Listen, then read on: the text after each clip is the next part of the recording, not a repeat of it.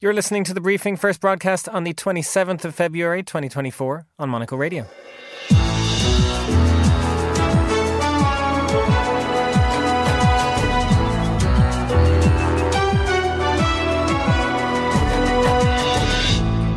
Hello and welcome to the briefing. We're live from Studio One here at Midori House in London. I'm Chris Cermak. Coming up on today's program. My national security advisor tells me that we're close. We're close. It's not done yet. And my hope is by next Monday we'll have a ceasefire. Joe Biden claims a ceasefire will be in place in a matter of days for Gaza, but would a temporary cessation of hostilities even mean anything? After that, we'll be looking at the deepening rift between Polish farmers and Ukraine, and we'll look at Bosnia's hopes of joining the European Union. It's still frustrating, waiting for more than 20 years to start with negotiations regarding uh, EU membership. It's not easy at all. We'll also have the latest business news and a roundup of what's making the headlines in Southeast Asia. All that right here on the briefing with me, Chris Cermak.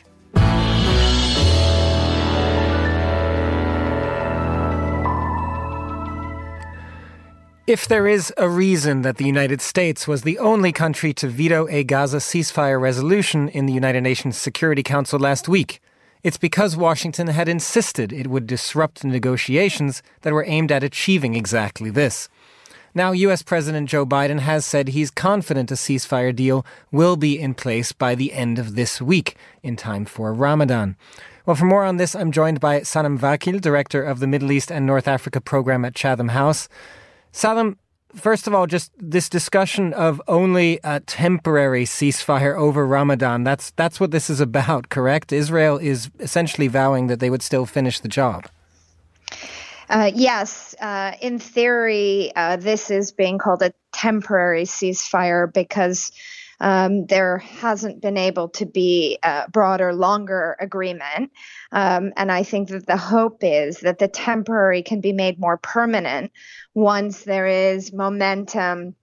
Um, after the hostages, the Israeli hostages are released and the Palestinian prisoners are released, and aid is delivered um, they're supposed to be reportedly at 500 trucks a day delivered to Gaza, but um, there's no guarantee, of course, that um, we will get there. I think that um, there's also deep fear that violence could escalate over the month of Ramadan. Uh, the Biden administration really wants to contain what could become a broader regional conflict or uh, see violence spread to East Jerusalem and the West Bank. Uh, so, this is what's driving uh, these current negotiations. And what is your sense of the biggest sticking points at the moment, even for a temporary ceasefire to come into effect?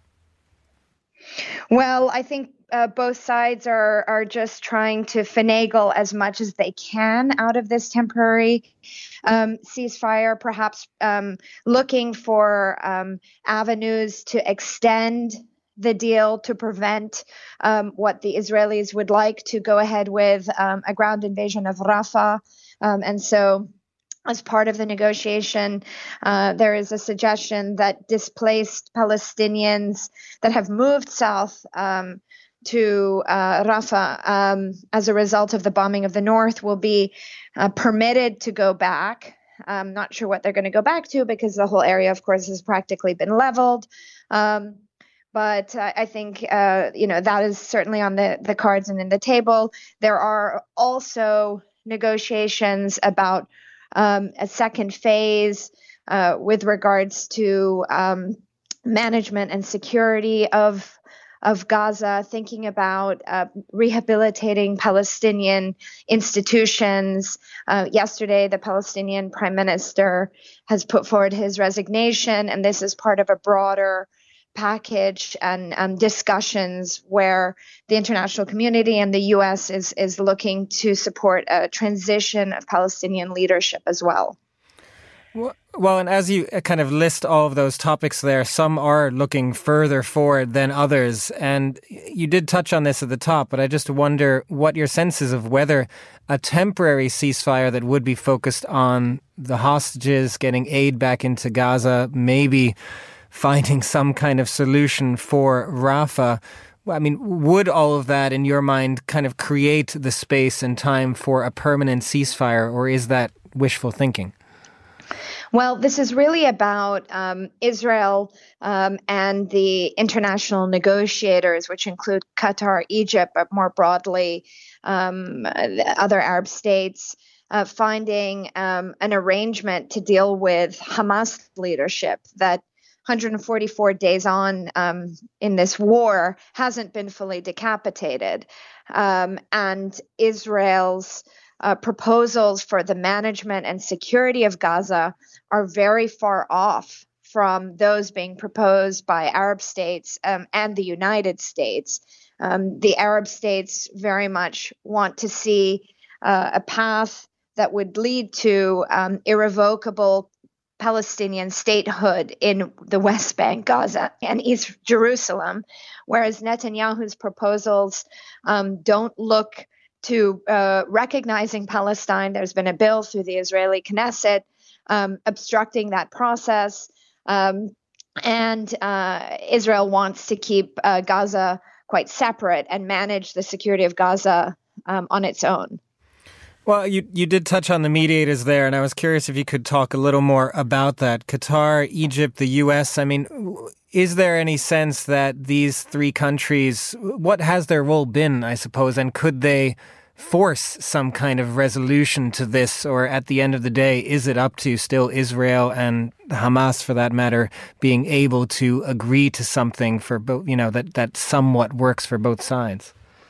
Certainly, um, Israeli leadership and Hamas are the key decision makers at this point, but um, they both have vulnerabilities that, that we have to bear in mind. Netanyahu is under increasing pressure and he's trying to rehabilitate himself after probably one of the uh, gravest security crises in Israel's history.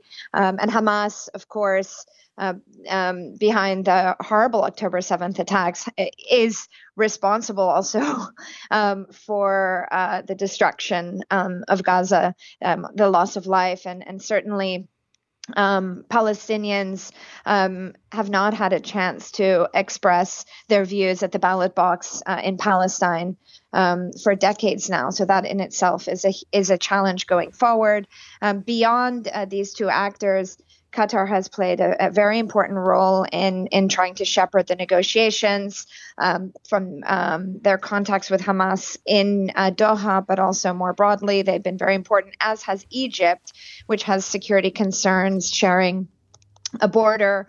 Um, with Gaza and having worked with Israel uh, for m- many decades uh, to manage security um, for Palestinians there. And Egypt has been under significant pressure, as well has been pressuring Israel to prevent the further displacement of Palestinians in Gaza um, into Egypt. So um, there are a lot of dimensions here. I think the principal and key player, though, is the United States that has given uh, Benjamin Netanyahu's government a very long leash in um, executing this war.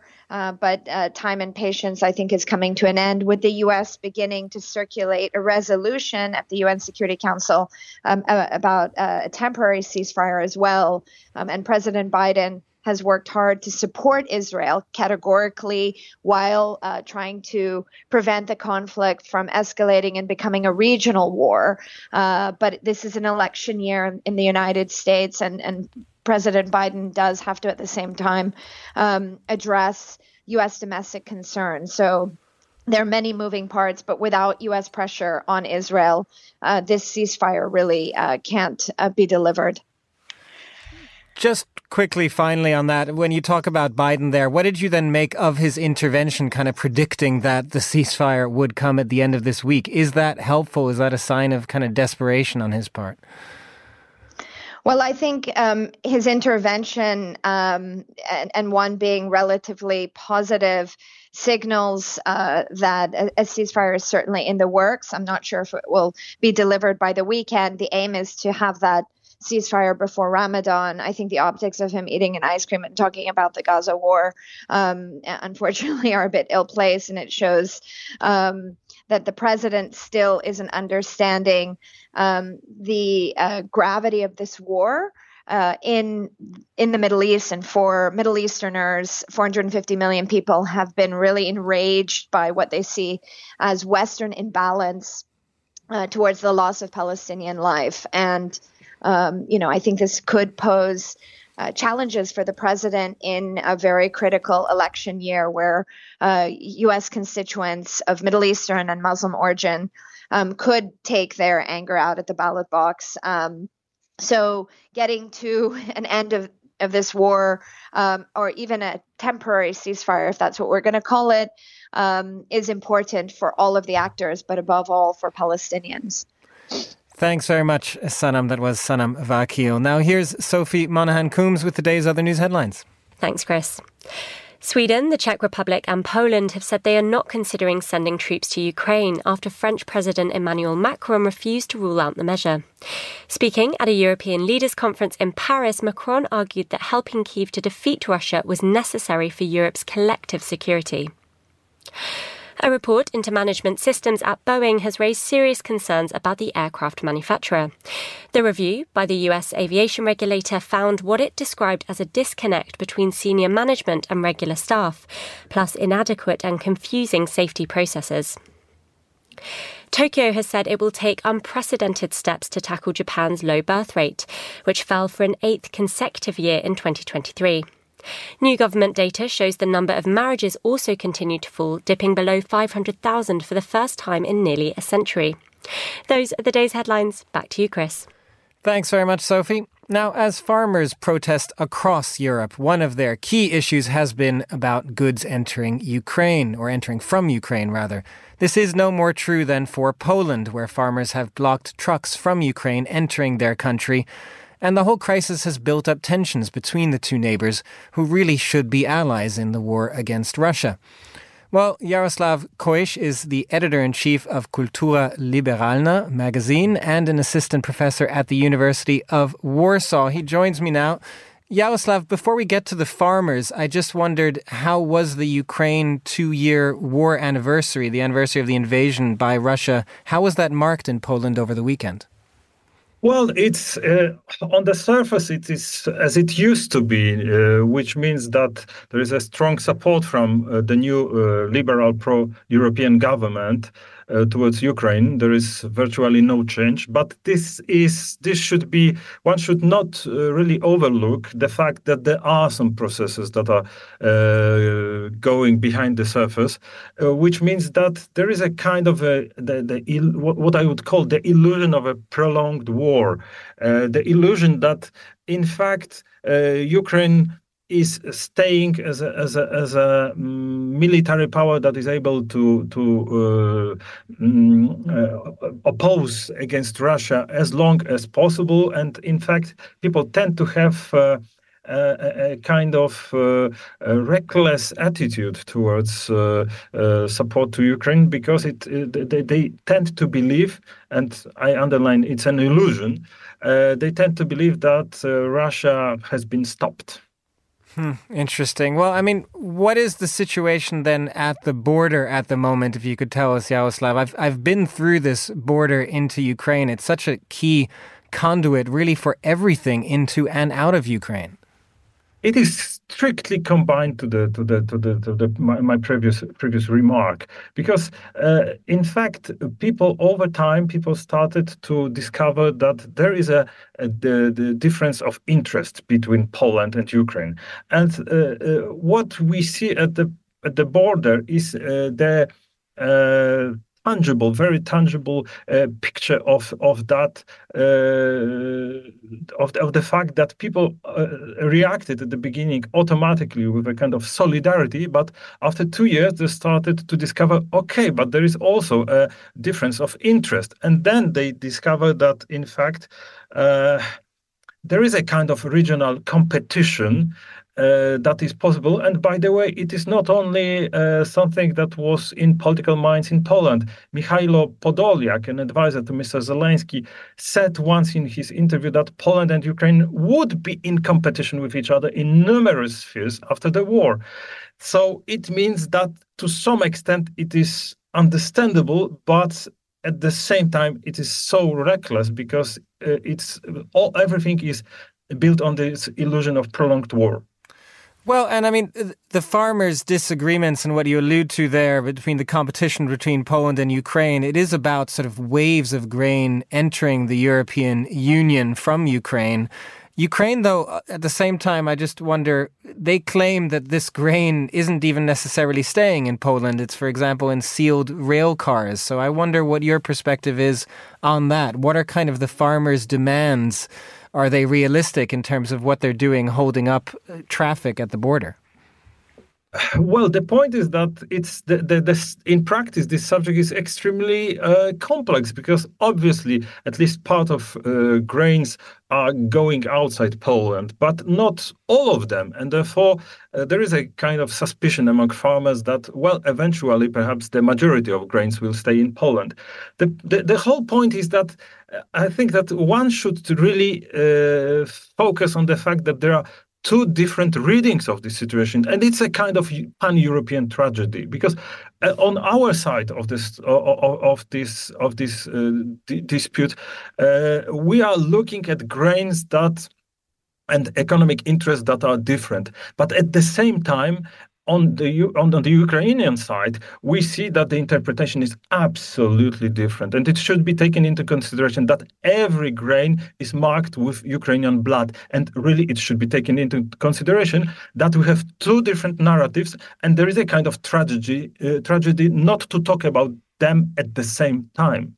Yeah, absolutely. And I mean, given those different narratives, I wonder also what Donald Tusk's role has been in this, the new Polish government. Has he managed to change the dynamics here at, at all? He has sort of sought to repair relations with Ukraine compared to the previous government. Is he caught sort of between the two here when it comes to trying to find a resolution that satisfies both Poland's narrative, the farmers' narrative, and Ukraine's?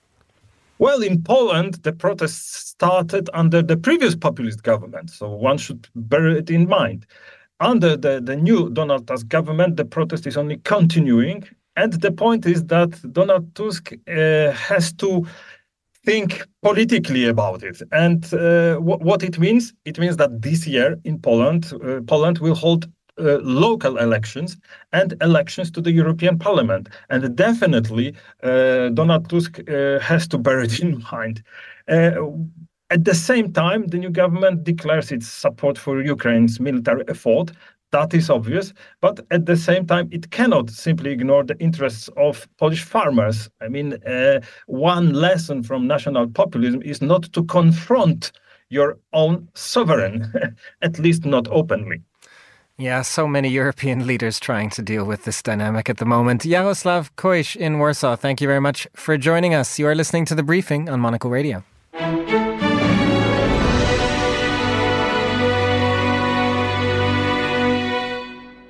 Now, speaking of the European Union, Russia's invasion of Ukraine has accelerated attempts to bring Kiev into the bloc but it has irked several countries in the Western Balkans who've been waiting to secure their place for more than two decades. The European Union agreed in 2003 that Albania, Bosnia and Herzegovina, North Macedonia, Kosovo, Montenegro, and Serbia could all become members once each of them met the bloc's criteria.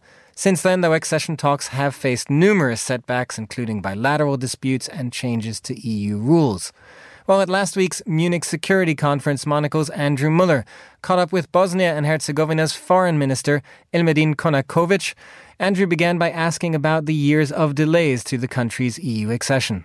It's frustrating, I can say. Of course, it's really a big problem for us. Of course, we are also aware of our responsibility. We know that previous governments they didn't deliver enough from these 14 key priorities or some other responsibilities regarding EU path. And, but it's still frustrating waiting for more than 20 years to start with negotiations regarding uh, EU membership. It's not easy at all. On the other side, for my country, that's still the only option we have. Let me explain in just few uh, arguments. We are exporting yearly more than 70% of our goods into European Union.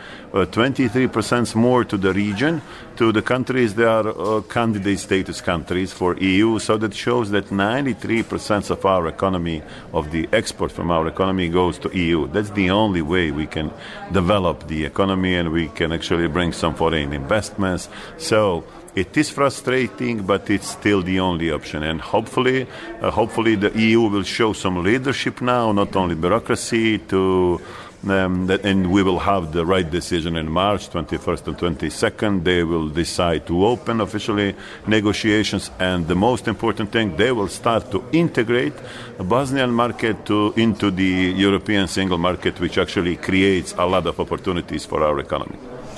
Is there a risk, though, do you think, or perhaps a better question is, do you think the EU is fully uh, appreciative of the risk of leaving uh, Bosnia out of the EU? Do you think it makes the Balkans, which is still the Balkans, um, a more volatile place? Yeah, excellent question. I, I, explained to all my colleagues from EU countries. I said, okay, it is the really important question is what will happen if BIH and other countries if they go to EU. But even more important question is what will happen if they don't. Mm. So someone is, of course, it's a fact that big players are trying to control this part of the world already. Russia is putting a lot of influence there, malign influence, which actually doesn't help to Bosnia and Herzegovina at all. And on the other side, China is doing their job with the projects and money offering for some other projects. And the uh, European Union, uh, I said that a few times, it, EU was sleeping in my country for a decade. They woke up, unfortunately, because of Ukraine. And that's also an important issue because now it's not a story anymore about only about bureaucracy or in- integration.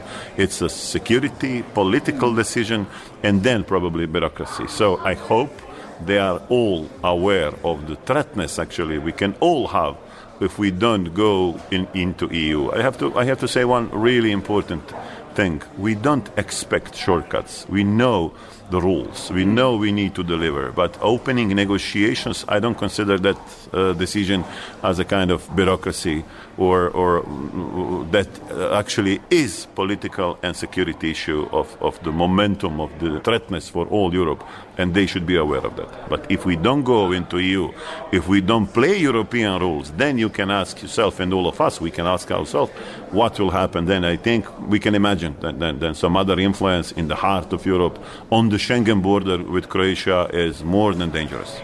I mean, a relationship that is very much a concern of yours as foreign minister is, is the one with Serbia. And I, I, did see that you had a pop at President Alexander Vucic recently for referring to Republika Srpska institutions as if they were actually state institutions. And I can understand, well, I can kind of understand why he would do that, and I can kind of understand why uh, it causes people in the rest of Bosnia to bristle. But do you get the impression that that relationship between Sarajevo and Belgrade is improving in the slightest, or is it still pretty much what it has been since the mid 90s? First of all, it's really not easy to sit at the same table and to have discussions about European future of Bosnia and Herzegovina with the people who are denying genocide, celebrating war crimes. We had a few cases a few months back, like horrible statements from representatives of Republika Srpska and Serbia. We had two students few months ago celebrating war crimes in the Sarajevo University. They are excluded, and then only one day after, they had an offer from Serbian government, from Vulin directly. He was in power then. Uh, he, he offered them full scholarship and he called them to continue their education in Belgrade it, it's a really it's a bad message from Serbia. On the other side, we have some serious statements from Vucic also, who actually says that he protects and and he appreciates territorial integrity, sovereignty. I, I just met him now in the uh, here in the Munich conference um, uh, we didn't improve our relations a lot in last 12 months, but they're not worse than before. we are also aware, both of us, all of us actually, of this opportunity of this European integration story, which is uh, our economy cannot survive without European Union. That, that's a fact. So, on the other side, we know, and I, I, told you already, it's really hard and it's difficult, but we know because of the future of this country, dialogue is something what we need to do every day. We are really trying to have and to create dialogue, but I did react it and I will react it every time when anyone, I don't care who, who that is, attacks on the constitution of Bosnia and Herzegovina or on the institution of our country. So, my job is to protect it. I will continue. Elmedin Konakovic there, the Bosnia Herzegovina foreign minister, speaking to Andrew Mueller. You are listening to the briefing on Monocle Radio.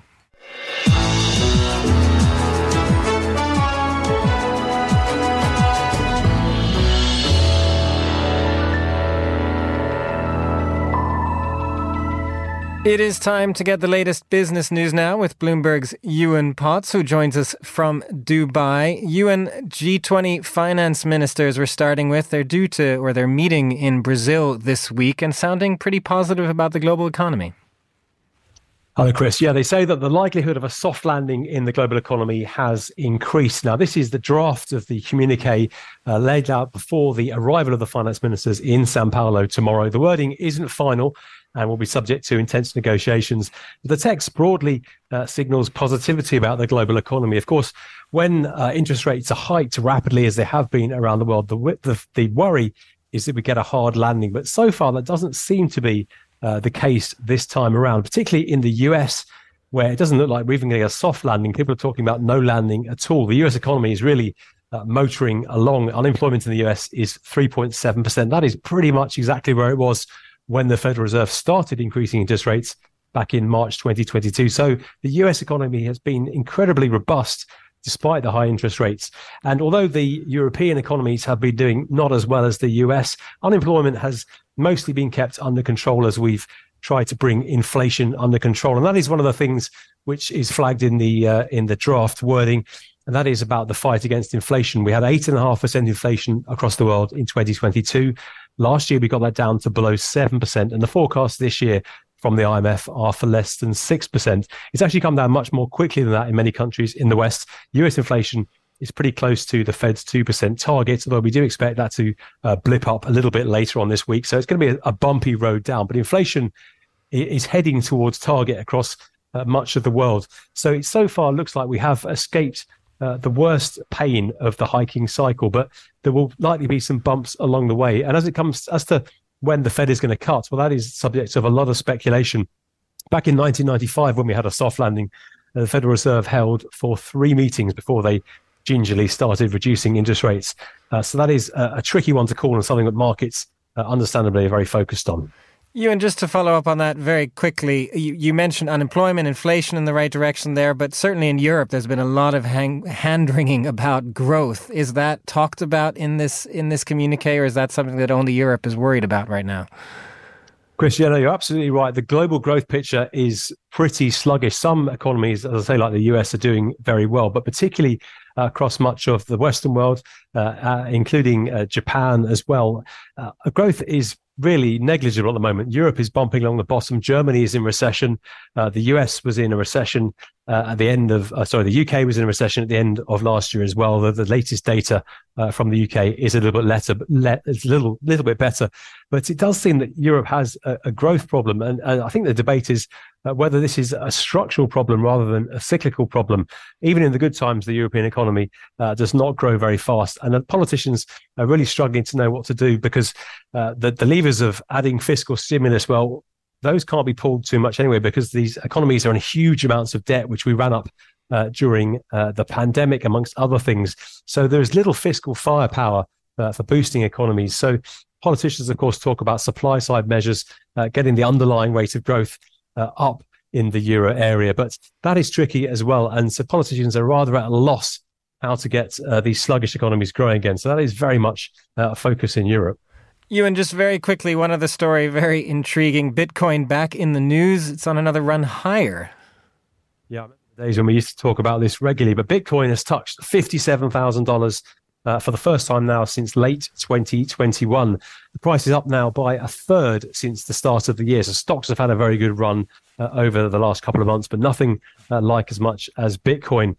Now, a lot of it is being driven by that ruling from the US Securities and Exchange Commission a couple of months ago, which allowed spot ETFs, exchange traded funds. Uh, they began trading in early January. That's really uh, legitimized cryptocurrencies. It's kind of brought them into the uh, mainstream of the financial system. Uh, and another interesting uh, thing which is happening is uh, an upcoming reduction in Bitcoin's supply growth. It's something called the uh, the halving of Bitcoin, which means that the number of Bitcoins that you can mine uh, for any given amount of computer power uh, is going to halve in April. So that is going to uh, help to squeeze the supply of Bitcoin, and other things being equal, should drive up the price. Just by way of illustration, how much this has gone up since the bear market of 2022. Remember that there was a massive sell-off of cryptocurrencies. Everybody decided they were uh, giving up on the whole thing, and the price really crashed back in 2022. The total value of digital currencies back then fell to $800 billion. And we're now back up to $2.2 trillion. So that is a sort of close to a close to a tripling uh, of the value of uh, all these uh, cryptocurrencies. So how much further it's got to go? That is something I'm not going to speculate on.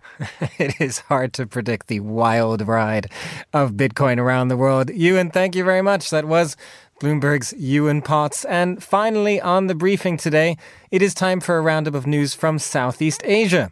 I'm joined now by, I'm joined now by Erin Cook, Jakarta based journalist and author of a newsletter about Southeast Asia. Erin, we're starting with Cambodia. Yes, this weekend past, they've just had their Senate elections, which has seen uh, Prime Minister, or former Prime Minister now, Hun Sen, kind of back in the hot seat. He passed on the the prime ministership after 30 years to his son last year, um, and now he is technically about to become the president of the Senate, which puts him as the the first in charge if anything's to happen to the king. So he's definitely uh, not relinquishing that power easily. Well, and and what is your sense of what what might happen? What's what he's kind of going to do as this this second in power? It's quite a key role. It is very much so. It's also an interesting one. These Senate elections. It's not a direct vote for the people. So while uh, Hun Sen's Cambodian People's Party did fantastically last year through uh, voter intimidation and um, making opposition parties illegal, this time around it was his own party voting to keep him in this position of power. Um, there's sort of a view that Hun Sen is happy to relinquish some of the power to son Hun Manet, but he still very much wants to stay in the mix of things. And we've seen that recently. He just popped over the border to visit Thailand to see Thaksin Shinawatra, who's, of course, a giant of, of Southeast Asian politics. So he's very much staying in the in the in the mind in Cambodia.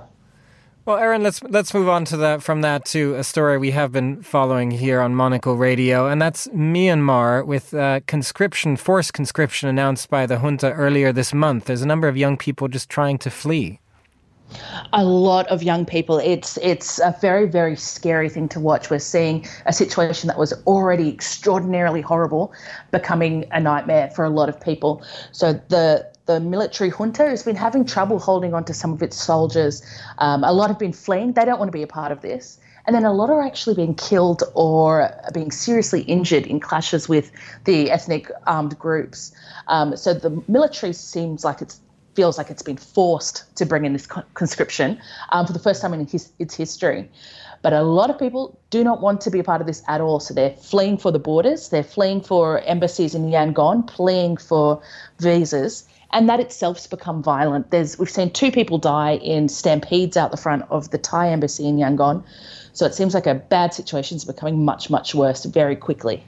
Well, and how is is Thailand managing this? This is one aspect that they're bracing for kind of thousands of people to try at least to head over their border.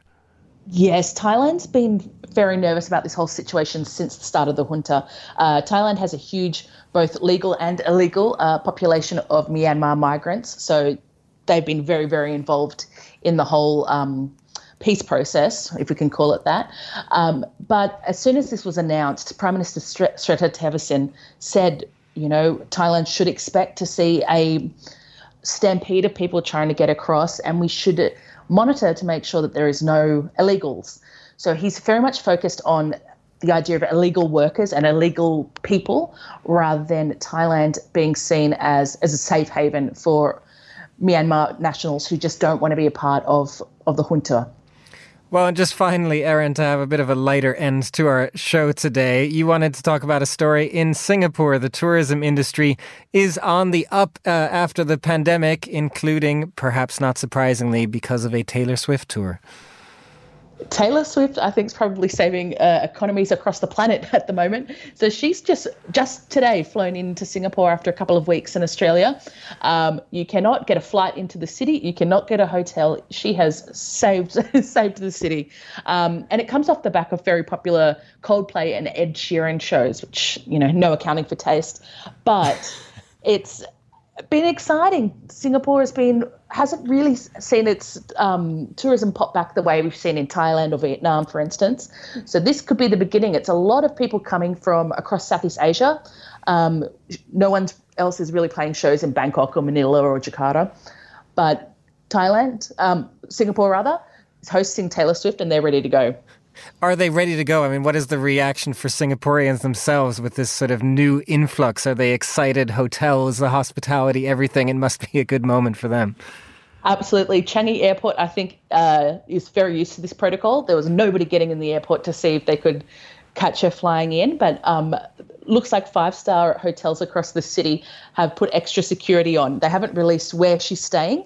Um, so the city's really famous, like Marina Bay Sands, these type of hotels, all had extra security and a few fans milling around hoping to get a glimpse of her.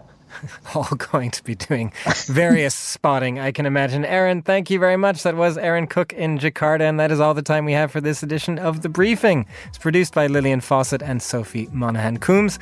Our researcher was Neoma Ekwe, and our studio manager was Steph Chungu. The Briefing is back tomorrow at the same time. I'm Chris Cermak. Goodbye, and thanks for listening. Música